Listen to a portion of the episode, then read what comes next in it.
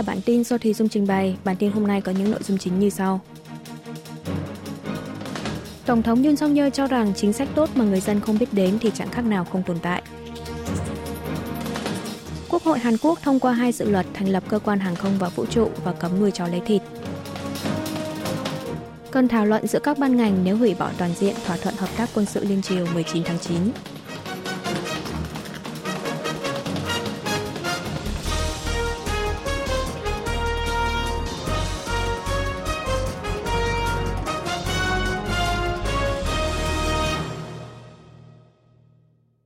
Tổng thống Yoon song yeol cho rằng chính sách tốt mà người dân không biết đến thì chẳng khác nào không tồn tại.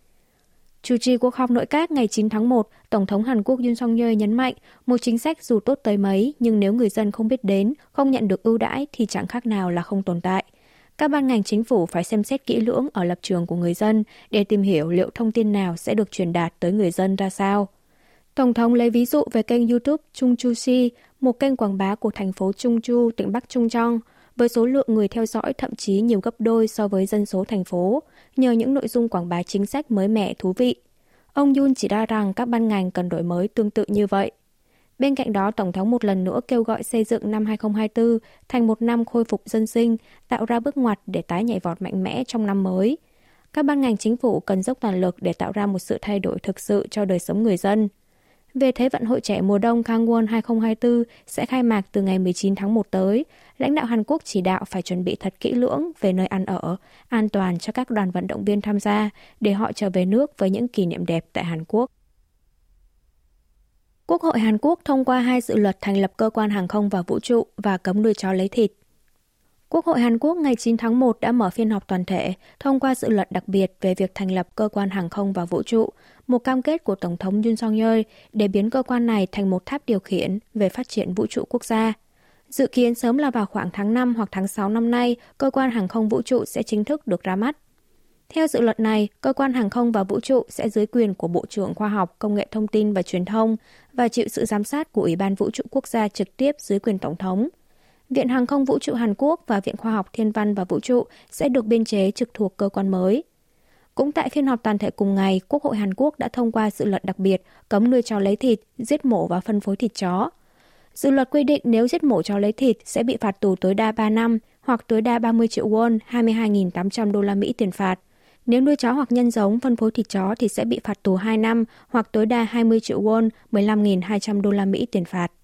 Dự luật này cũng bao gồm nội dung nhà nước và chính quyền địa phương hỗ trợ chủ trang trại nuôi chó, các đơn vị giết mổ, phân phối thịt chó, chủ cửa hàng bán thịt chó đóng cửa kinh doanh, chuyển sang hoạt động ở ngành nghề khác. Tuy nhiên, dự luật sẽ có hiệu lực sau 3 năm kể từ ngày được đăng công báo.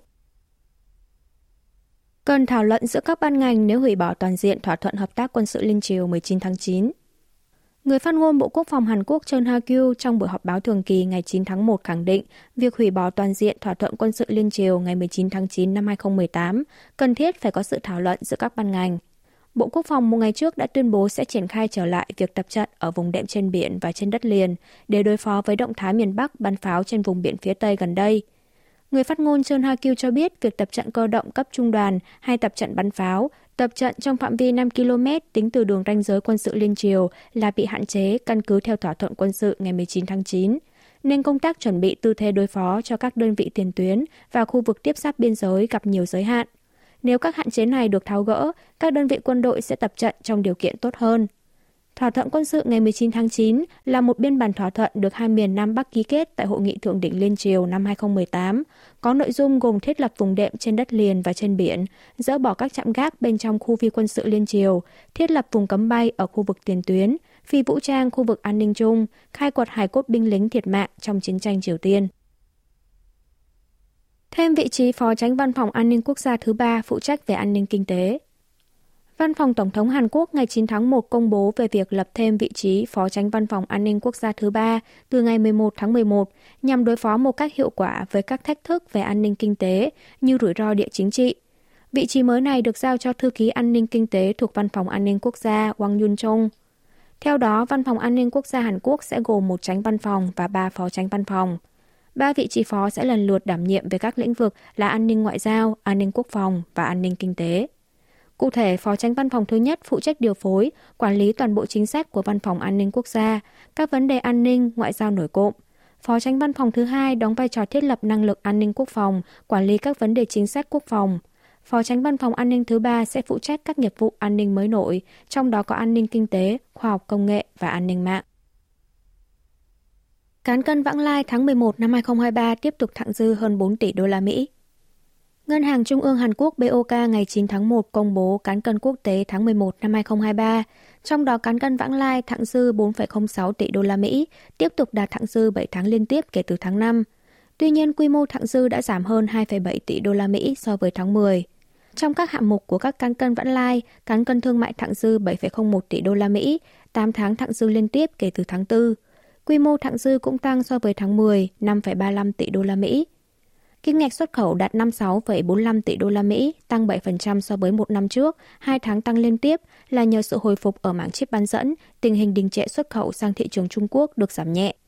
Kim ngạch nhập khẩu tháng 11 năm ngoái đạt 49,45 tỷ đô la Mỹ, giảm 8% so với cùng kỳ năm trước, được phân tích là do nhập khẩu nguyên vật liệu, hàng hóa vốn và hàng hóa tiêu dùng tiếp tục sụt giảm. Cán cân dịch vụ thâm hụt 2,13 tỷ đô la Mỹ, mức thâm hụt gia tăng so với một năm trước, được phân tích là bởi lượng khách du lịch từ Đông Nam Á và Trung Quốc giảm, ảnh hưởng xấu tới cán cân du lịch. Lợi nhuận kinh doanh năm 2023 của hãng điện tử Samsung giảm gần 85%. Hãng điện tử Samsung ngày 9 tháng 1 công bố số liệu sơ bộ cho biết lợi nhuận kinh doanh của hãng trong năm 2023 đạt 6.540 tỷ won, 4,99 tỷ đô la Mỹ, giảm mạnh 84,92% so với một năm trước. Đây là lần đầu tiên lợi nhuận kinh doanh của hãng rớt khỏi mốc 10.000 tỷ won, 7,61 tỷ đô la Mỹ sau khủng hoảng tài chính năm 2008 và là mức thấp nhất trong vòng 15 năm qua. Doanh thu của Samsung trong năm ngoái đạt 258.160 tỷ won, 197 tỷ đô la Mỹ, giảm 14,5% so với năm 2022. Kết quả kinh doanh của hãng điện tử Samsung sụt giảm mạnh, được phân tích là do ảnh hưởng từ tình hình kinh doanh trì trệ ở mảng chip bán dẫn. Tuy nhiên, tình hình kinh doanh đã cho thấy xu hướng hồi phục trong nửa cuối năm ngoái. Lợi nhuận kinh doanh của điện tử Samsung trong quý 4 năm 2023 đạt 2.800 tỷ won, 2,13 tỷ đô la Mỹ, tăng 15% so với quý 3 có thể thấy mức thâm hụt ở mảng chip bán dẫn trên thị trường của hãng đã thu hẹp đáng kể.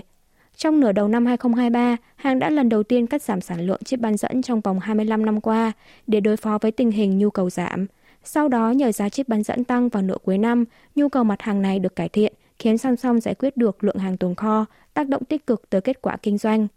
Trong năm nay, nhu cầu về chip bán dẫn tăng trở lại, các doanh nghiệp chip bán dẫn Hàn Quốc trong đó có Samsung được kỳ vọng sẽ cải thiện lớn kết quả kinh doanh công ty điện tử Samsung sẽ tổ chức sự kiện công bố kết quả kinh doanh năm 2023, bao gồm cả kết quả kinh doanh ở từng lĩnh vực vào ngày 31 tháng 1 tới. Triển khai hệ thống cảnh giới ứng dụng AI cho các trạm gác gần biên giới liên triều.